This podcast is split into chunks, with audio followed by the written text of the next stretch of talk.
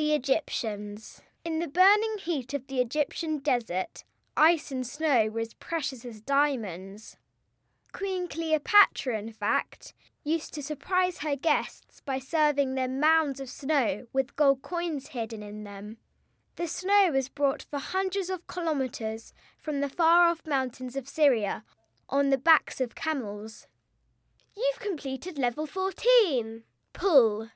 You've completed level 15. You and Zingy are going for it. Great energy saving. Great energy saving. Move.